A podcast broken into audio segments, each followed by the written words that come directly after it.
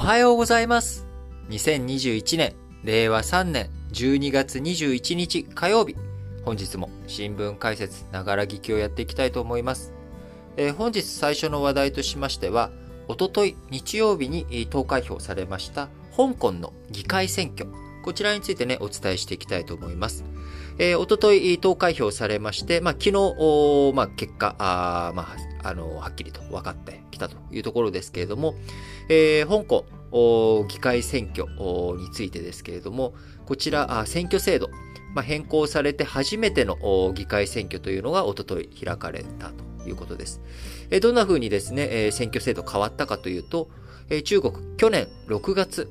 香港での反政府的な動きを取り締まる香港国家安全維持法、えー、略して国安法を施行し、え、今年3月にはですね、愛国者重視の選挙制度改正案を可決したということで、えー、この香港の議会に立候補する人、候補者は中国政府よりの選挙管理委員会などの事前審査を受けて、愛国者かどうかという認定をね、受けなければいけないということ。で、その愛国者を認定するのは当局ということになりますので、え中国政府にとって愛国者だというふうに認められない限りは、まあ、立候補できないということになりましたので、えー、そもそも立候補している人がですね、みんな親中派、えー、中国と仲良し、小良しみたいなね、人になっているということもあり、えー、今回議会選挙、過去最低の投票率30.2%という、まあ、えー、有権者からはですね、そっぽを向かれたっていうような、まあ、こんな形になりました。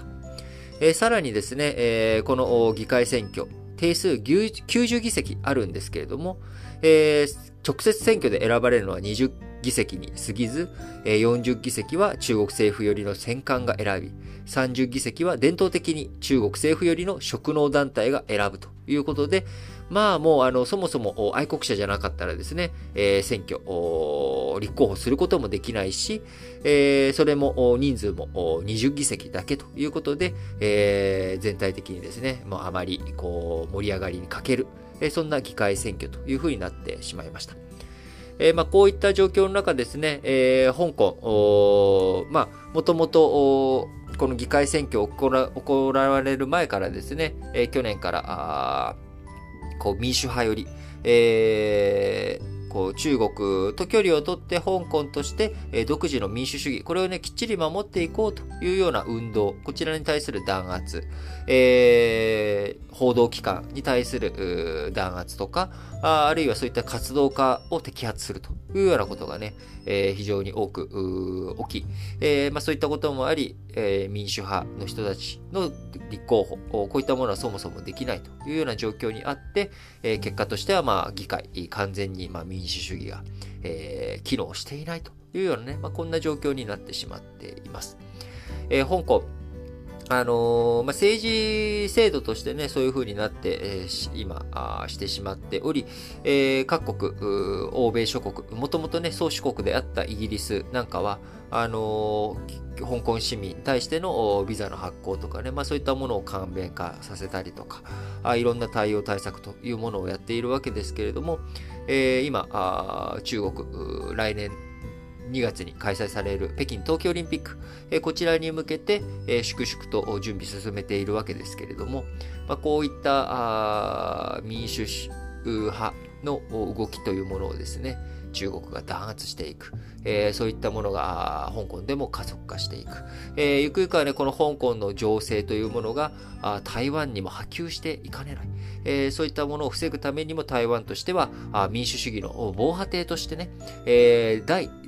最前線で戦っているんだというようなことを、あのオードリー・タン、えー、さんが、この前の民主主義サミット、アメリカがね、主催した民主主義サミットの中で主張したりとかしていく中、あ改めて、えー、香港の情勢についてですね、我々日本からも、えー、熱い視線を向けるべきなんだろうなというふうに強く思います。え他にもウイグル、チベット、様々なところで、えー、中国政府による現地に対する弾圧、えー、圧迫がね、増してきているというふうに言われておりますが、えー、今年2021年が終わって、来年2022年、えー、どんな風に中国動いていくのかというとですね、やっぱり一つ大きなポイントとなってくるのは経済情勢。えー、こちらが間違いなく大きくあると思います。えー、今回、2020年の4月とか6月以来だったかな、えー、中国、こう、利下げ。金利をね、下げるという方策方策を打ちました。えー、その利下げの原因となった要因としてはですね、やっぱり今経済、景気がね、えー、中国よろしくないというところが非常に強くあります。えそういった状況の中、あ中国として、えやっぱり景気を上げていく、経済をどういうふうに運営していくのか。こちらがね、今、あの中国ボトルネックになってきているというところだと思います。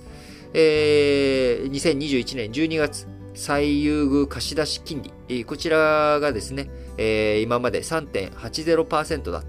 たもの、こちらをね、えー、3.85%から0.05%下げて3.8%というような動きになっています。2020年4月以来ですね。1年8ヶ月ぶりに利下げというような状況になっております。えー、中国、再びね、新型コロナウイルスの感染、えー、10月下旬からも拡大し、えー、省をまたぐ出張や旅行への制限強まり、外食や娯楽など接触型消費も打撃を受けているというような状況の中、まあ、中国の経済、えー、こちらが来年の中国の政治とかね、国際関係、えー、こちらを占っていく上でも中国の経済がどうなっていくのか、えー、不動産、えー、こちらもね、恒大グループ、も一部デフォルトと認定されているわけですけれども、あのー、こういったところに対してどういう動きをしていくのか。やっぱね、経済が満たされないと政治が不安定になっていく。え、こちらのね、動きっていうのは別に中国民主主義じゃなくてもですね、一党独裁という体制であっても、やっぱり民衆はあ自分たちを食わせてくれる。自分たちを豊かにしてくれる政府だから認める。えー、それがね、えー、失われていく、その前提が崩れていくっていうことになると、来年共産党大会を控えている中国としてはですね、あの、国際イベントとしては冬季、えー、北京オリンピックがあり、えー、そして国内イベントとしては共産党大会控えているというようなね、まあ、こういった情勢の中、あ果たして、えー、中国経済をきちんとハンドリングすることができるのかどうか、あこれがね、えー、中国今後見ていく上での最大のポイントになってくるんだろうなと思っています。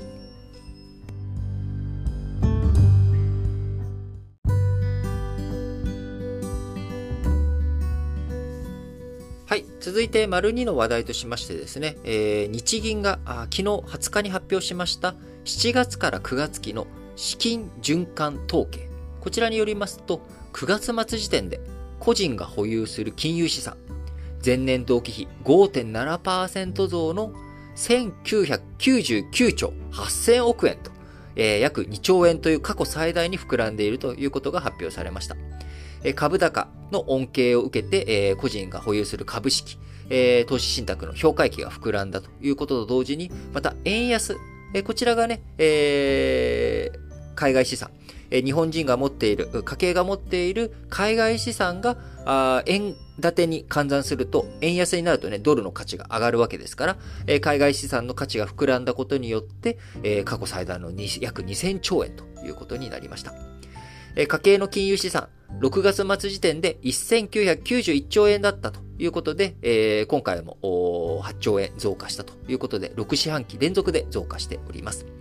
2020年3月から2021年9月末までの間に金融資産が約180兆円増えたということになっており、えー、内訳見ますとですね、えー、その2000兆円の内訳、えー、大半が現金、預金ということで、えー、半分以上ですね、53%ぐらいかな、1072兆円が現預金、現金でね、持ってる人が多いと。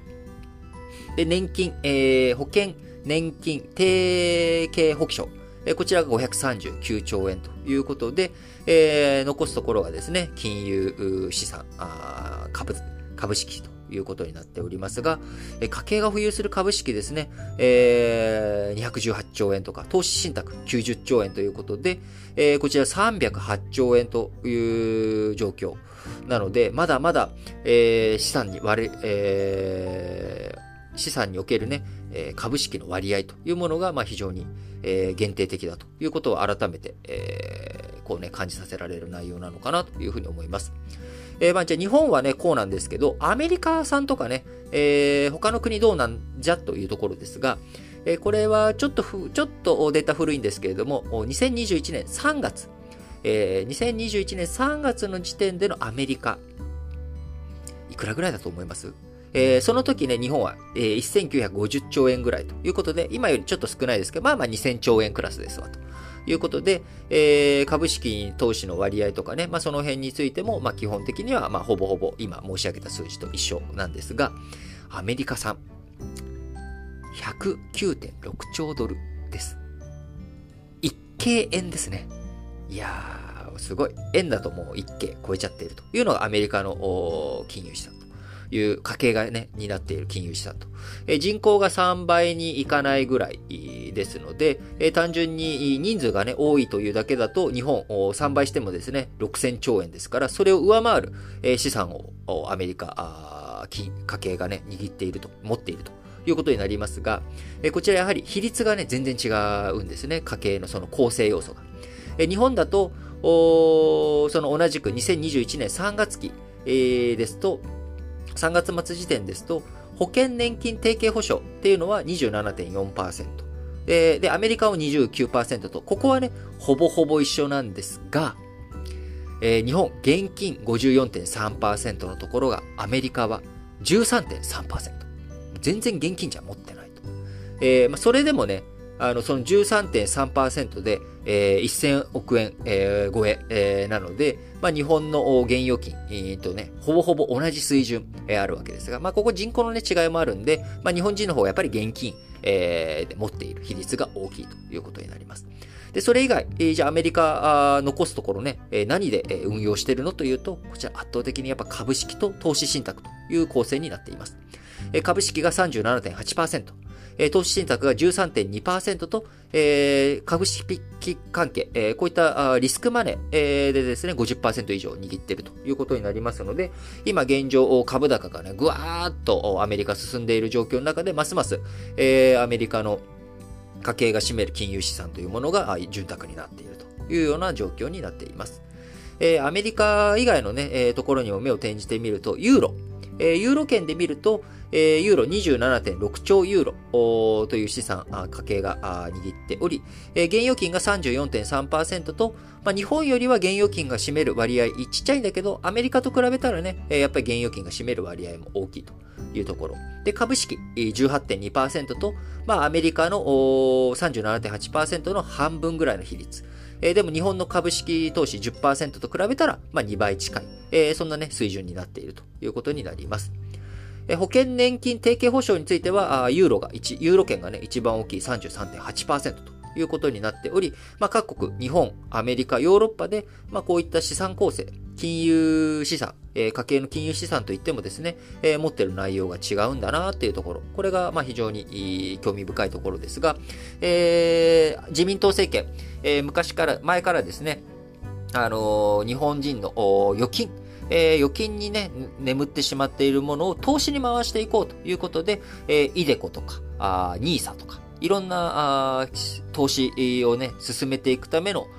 スキーム作って、えー、税メリットを享受できるような形の制度を導入しています。やっぱりね、金融資産、あこれからどうしても年金、国のね、えー、年金制度とか、そういったものにただただ、えー、おんぶに抱っこではなくて、えー、我々自身が資産形成をしていかなきゃいけないというところ。でこちらね、非常に重要なポイントで、えー、できるところから積み立てて、えー、しっかりとやっていくってことが大切なんだろうなと思っています。えー、まあ、あの、ひろゆきさんなんかはね、あの、元2チャンネルの掲示板の管理人だったひろゆきさんなんかは、まあ、投資もちろんしていくの大切なんだけど、そもそも元手がね、ちっちゃかったら始まらないっていう話なので、えー、しっかりと最初は貯金、貯蓄をして、えー、元手を作って、その上で、えー、しっかりと投資をしていくのが大切だというふうに言っていますが、まあ僕も、あの、それにすごく、賛成意見です。ただ、その差はさりながら、あの、積立 NISA とかね、あの、少額から投資できるスキームもあるので、貯蓄のやり方もね、工夫の仕方、いろいろとあると思いますので、ぜひ皆さんさん、あのー、リスクをあまり取りすぎない範囲で、自分が取れる範囲でどういうふうに資産形成していくのか、しっかりとね、この年末、えー、また、人によっては確定申告をね、えー、年明けにやっていかなきゃいけないという人もいると思いますので、改めて、えー、資産形成、いろいろと考える。そんなきっかけにこのニュースがなったらなと思っています。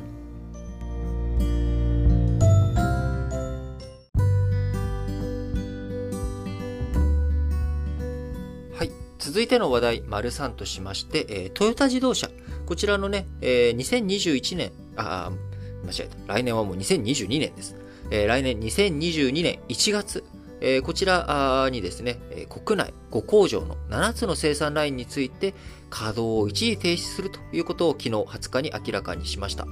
えー、もともとですね、それに先んずる12月15日にはですね、1月の生産計画、世界で80万台レベル、えー、2022年3月期、年度の1年間では世界生産900万台というものをね、維持するよっていうことを発表していたんですが、えー、国内では、あちょっと工場のライン止めなきゃあかんという、まあ、こういった発表が昨日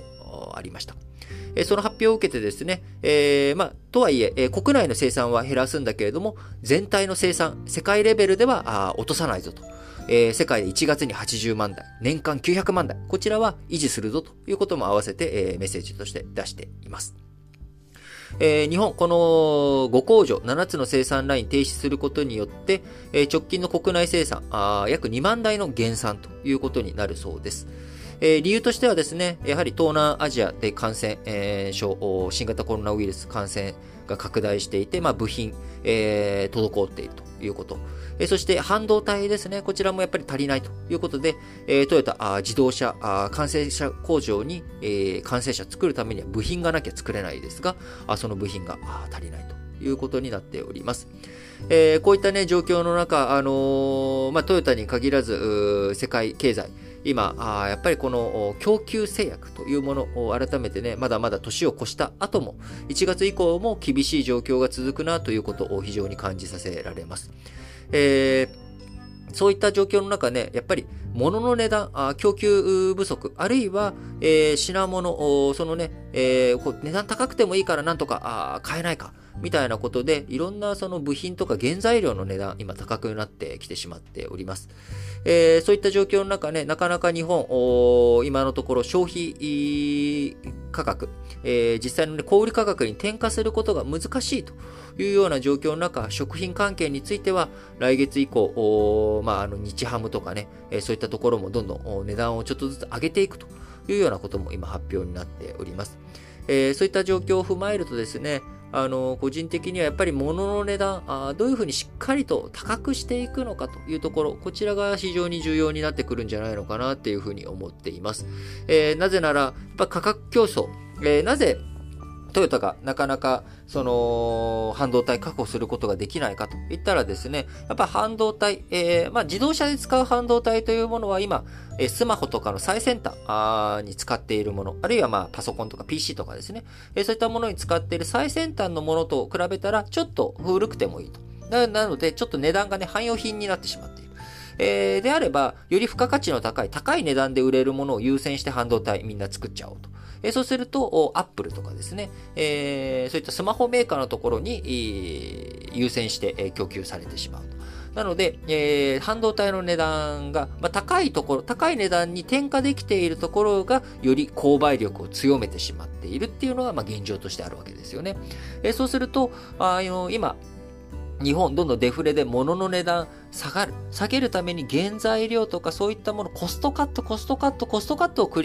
り広げてきたこの10年、20年、30年だったわけですけれども、えー、いつまでそのコストカットをやるんですかっていうことが限界に来ているというのを、え実感させられています。えというのはやっぱり、物の移動とかそういったものが限定化されていく。そうなってきた中で、誰があ優先順位をつく、優先的にね、え配給を受けることができるか。これがまさに資本主義社会においては、物の値段、値段が高い人が、やっぱり競りにかけてね、勝った人が先に取られていく。え、それだけ多くのものを出してくれるんだったら、じゃあ優先的にやっぱりこっちも生産しますよっていう風になってしまう。えこういった状況あるわけなので、えー、日本、えー、今ね、円安も進んできている。どんどん購買力が弱まってしまっていると、その分、我々の生活が逆に苦しくなっていく。デフレ経済をこれ以上許容していくと、日本、えー、どんどん地盤沈下がね、激しくなっており、このままでいくと、え韓国にも、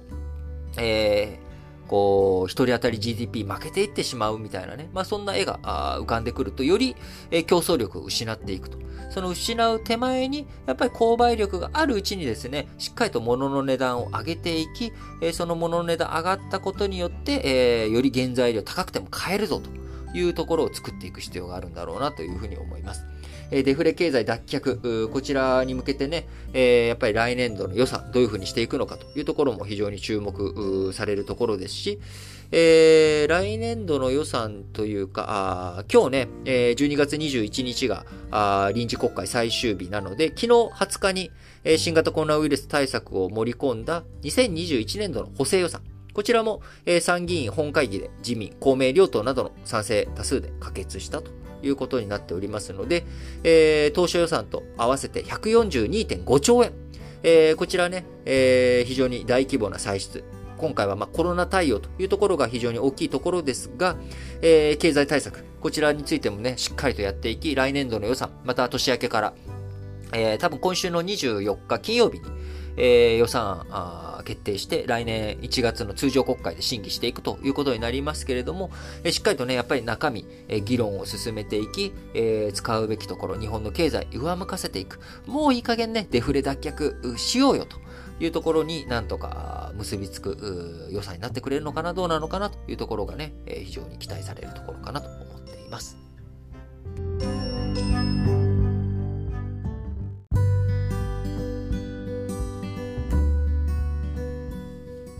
はい。それでは、丸4の話題としまして、えー、またね、ちょっと悲しい災害のお話ですけれども、えー、フィリピン、えー、台風被害が非常に大きいものが発生したということです。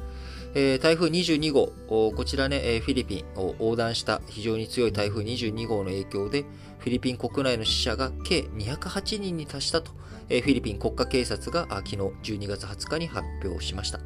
負傷者は239名に上り、今現在もですね、行方不明者52人おり、今後死者がさらに増える恐れがまだ残っております。えー、このフィリピンにね、台風22号を直撃したわけですけれども、中部ボホール州では地元自治体が74人の死亡を同日までに発表しております。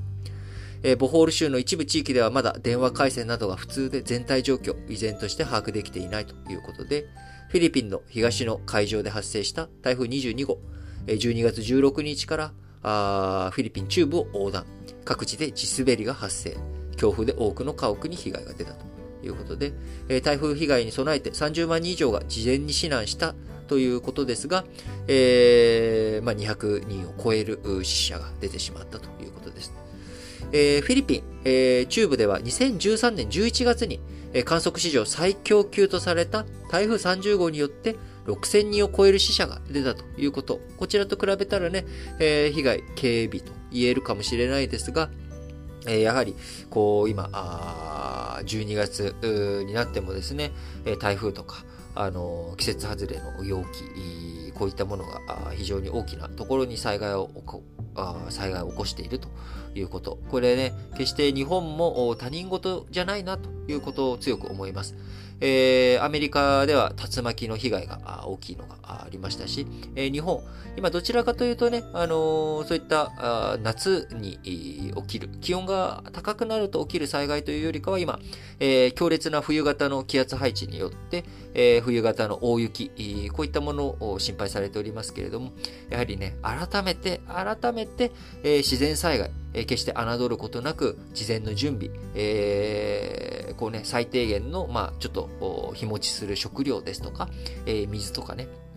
こういったものを、えー、いつ何時どんな災害にあったとしてもですね、えー、最低限のなんかそういった備えをしっかりとしておくということ、こちらがね、大切なんだなっていうことを改めて強く、えー、思わせる内容だったなと思います。え、皆さんもですね、本当にあの、今、地震もね、なんか不気味に増えてあったりとか、ありますし、えー、この新聞解説ながら聞き、ありがたいことにお聞きいただいているのは日本国内、えー、だけじゃなく、海外の方も聞いていただいていると思います。えー、僕が把握していない、その土地土地のね、え、災害、起こりやすい災害というものが、え、各地あると思います。え、その災害に備える、これはね、やっぱり自分ができることをしっかりとやる。えー、こちらがもう災害において大切なことだと思います。いつ、何時来るのか。あそういったものについて誰も分かり分からないのが、まあ、災害ですから、しっかりと事前に備えられることについて、え、備えていっていただければなと思います。え、本当にね、年末近いですから、あのー、やっぱりこの年末年始で、え気持ちよく年を越す、安心して年を越すためにも、しっかりと備えあれば憂いなしということでね、できる対策、整えていっていただければなと強く思います。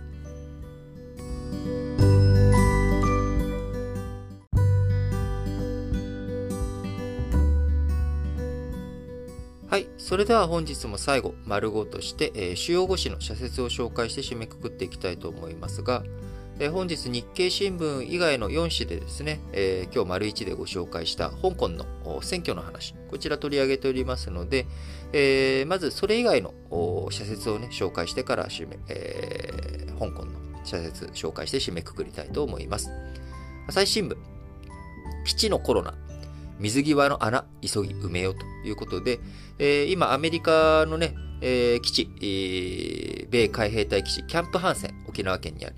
こちらで日本人従業員2人とアメリカの、アメリカ国籍の軍属、えー、軍人じゃないんだけれど、軍関係者ですね。えー、そしてその日本人の夫の計4人が新型コロナのオミクロン株に発生、えー、感染していることが分かりました。えこのキャンプハンセン基地内では最近クラスターが発生し、え20日までに、えアメリカ兵ら186人の感染が確認されているということで、え今アメリカのね、あのー、アメリカに限らず日本、えー、外国人の新規入国ストップさせているわけですが、日米地位協定によってアメリカの軍人については日本の国内法が適用されないということになっており、まあ、こちら今、あの感染対策の穴になっている、水際対策の穴になっているという朝日新聞の主張です。米側が歩調を合わせなければ真の対策にはならない。米軍はゲノム解析はもちろん、感染ルートを調べるための疫学調査など、沖縄県や各県の、えー、アメリカ軍の、ね、基地があるのは沖縄県に限った話ではないので、県の取り組みに最大限協力すべきだ。えー、続いて、毎日新聞。私学のガバナンス、事情能力を高める改革に。私立大、今ね、いろんな不祥事出てきております。えー、日大に限らずですね、あのー、どこだっけ？えー、っとですね、東京医科大の医学部不正入試とか、まあ、いろんなところでいろんな問題が起きています。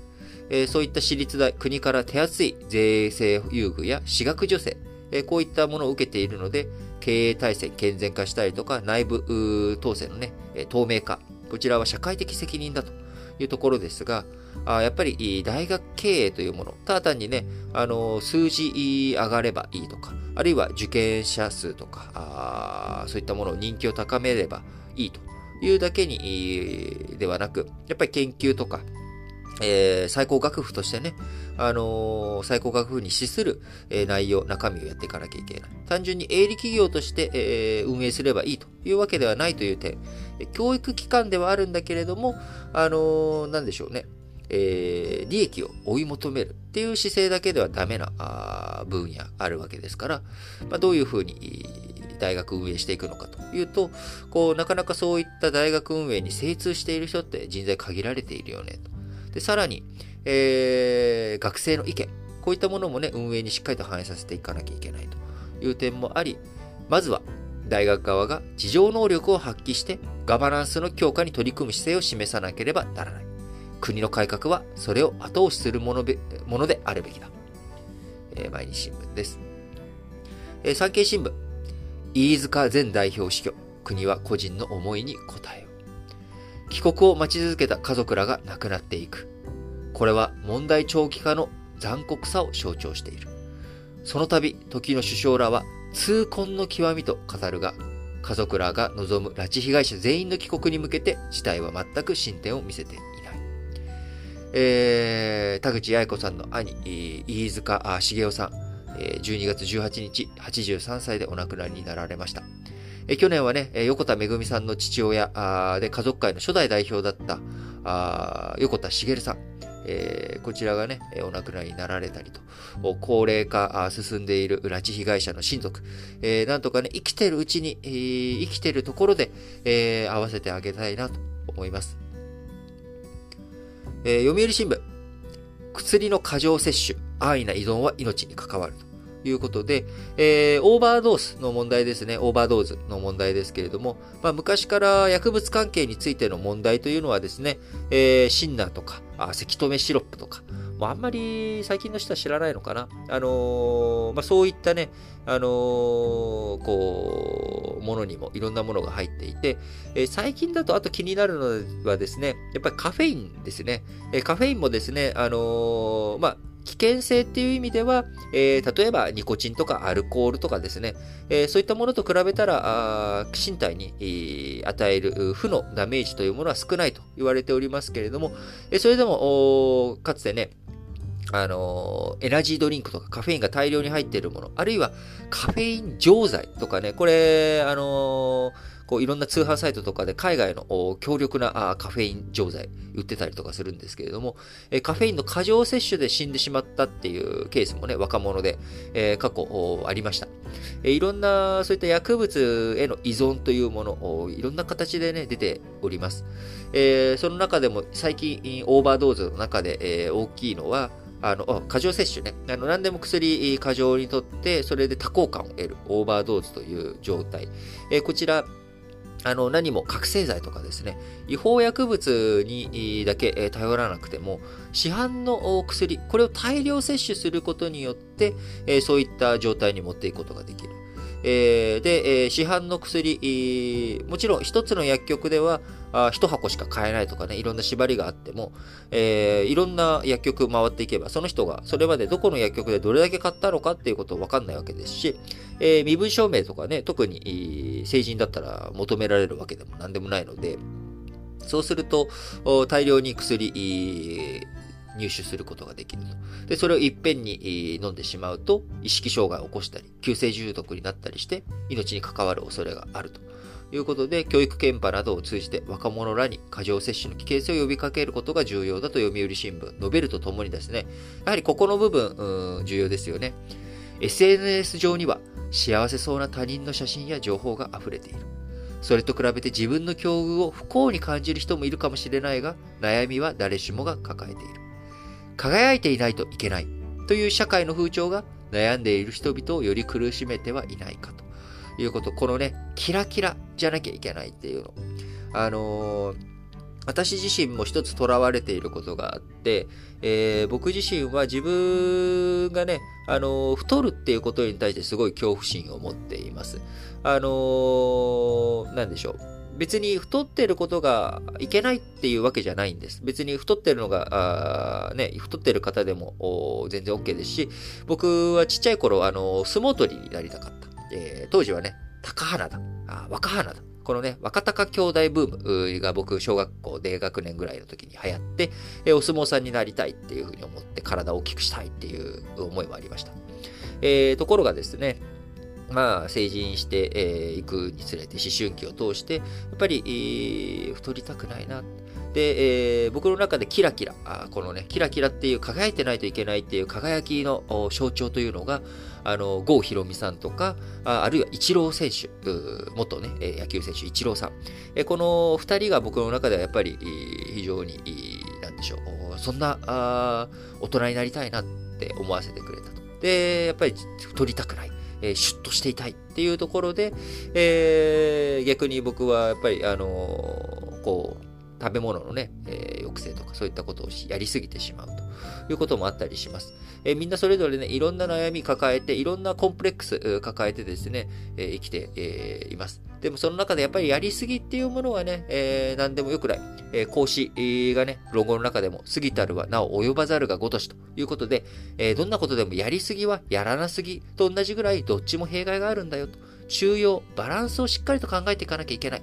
えー、そういったことをね、え、もしこの、新聞解説ながら聞きを聞いてる方で、えー、悩み、いろんなね、ことある方いらっしゃるかもしれません。えー、誰かに相談すること、できればいいんですけれども、相談できる相手がいない。まあ、そんな時にはですね、えー、まあ、こうちょっと僕らで何か、こう解決できるっていうことかじゃないかもしれないですけれども、えー、アンケートフォームとかですね、質問フォーム、コメントフォームのところに、ぜひいろんなものを投稿してみて、え、少しでも気が晴れる可能性あるかもしれないので、あのー、送ってきていただければなと思います。えー、日経新聞、ビル火災の犠牲を防ぐために、無関係な第三者を狙った犯罪が続いている。政治的背景がないとはいえ、もたらされるもたらされる結果は無差別テロと変わらない。そうした危険と隣り合わせにいることを認識し、社会を挙げてリスクを減らす手立てを考える。えー、先ほどのね、あのー、オーバードーズの話にもちょっと絡むと思います。えー、自分を傷つけるだけじゃなく、他者にまでね、えその攻撃性が向かっていく。えこういったことをね、防いでいく。社会全体で、えメンタルのあり方あ、いろいろと考えていかなければいけないなとつくづく思います。え日経新聞、もう一本はですね、給付金騒動が露呈した安易な補正の弊害。2022年度予算案の策定も間近に迫った。一般会計の歳出総額は過去最大の107兆円規模に膨らむ公算が大きい。ここでも不要不急の支出を徹底的に排除し、デジタル化やグリーン化を含む成長戦略などに重点配分してほしいということでですね。えー、では最後、今日丸一でも紹介した香港の選挙、こちらについてね、えー、各紙のやつを取り上げていきたいと思いますが、あまず、朝日新聞ですね。えー、朝日新聞、ちょっと待ってくださいね。今手元が出ちゃって。えー、朝日新聞、香港の選挙、誰のための投票なのか。今回から制度が変えられ、定員のうち直接投票で決める枠は大幅に減った。さらに、香港政府に忠誠を誓うことなどが立候補の条件とされた。白票や無投票の呼びかけは違法とされた。毎日新聞、香港の立法会選挙、民意取り繕う、取り繕う茶番劇だ。英国からの返還に合わせて制定された香港基本法は、普通選挙の実施を最終目標と明記する。民主化を求める住民の願いに応えた一国二制度だからこそ、社会は、えー、国際社会は支持してきた。えー、本、えー、産経新聞。香港の議会選挙、民主を名乗る資格ない。中国政府は最近、中国にも民主があると主張したが受け入れられない。中国政府が一国二制度の国際約束を踏みにじり、香港の民主を圧殺するようでは、世界の誰からも信頼されまい。えー、最後日経新聞。香港議会選、民意の行き先奪った中国式。香港が国際金融センターの地位を築く土台となったのは、自由と民主主義に基づく人々の活力と法の支配だったはずだ。当局の監視に怯える社会では、ビジネスの発展も欧米からの投資増加も期待できそうもない。えー、やっぱりね、民主、こちらが非常に大切。で、その窓口、えー、中国と、中国本土と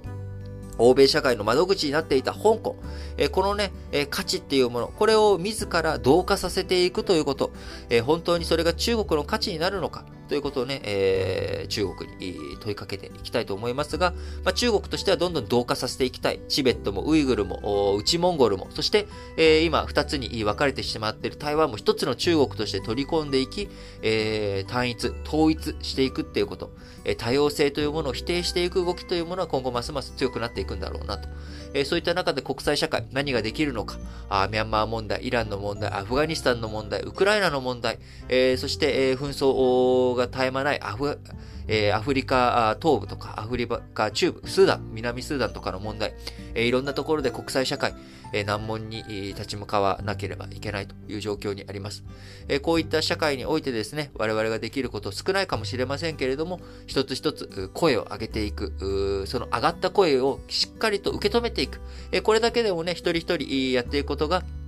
必ず未来において、え前向きな一歩につながると私自身信じております。えということで皆さん本日も新聞解説ながら聞きをお聞きいただきありがとうございました。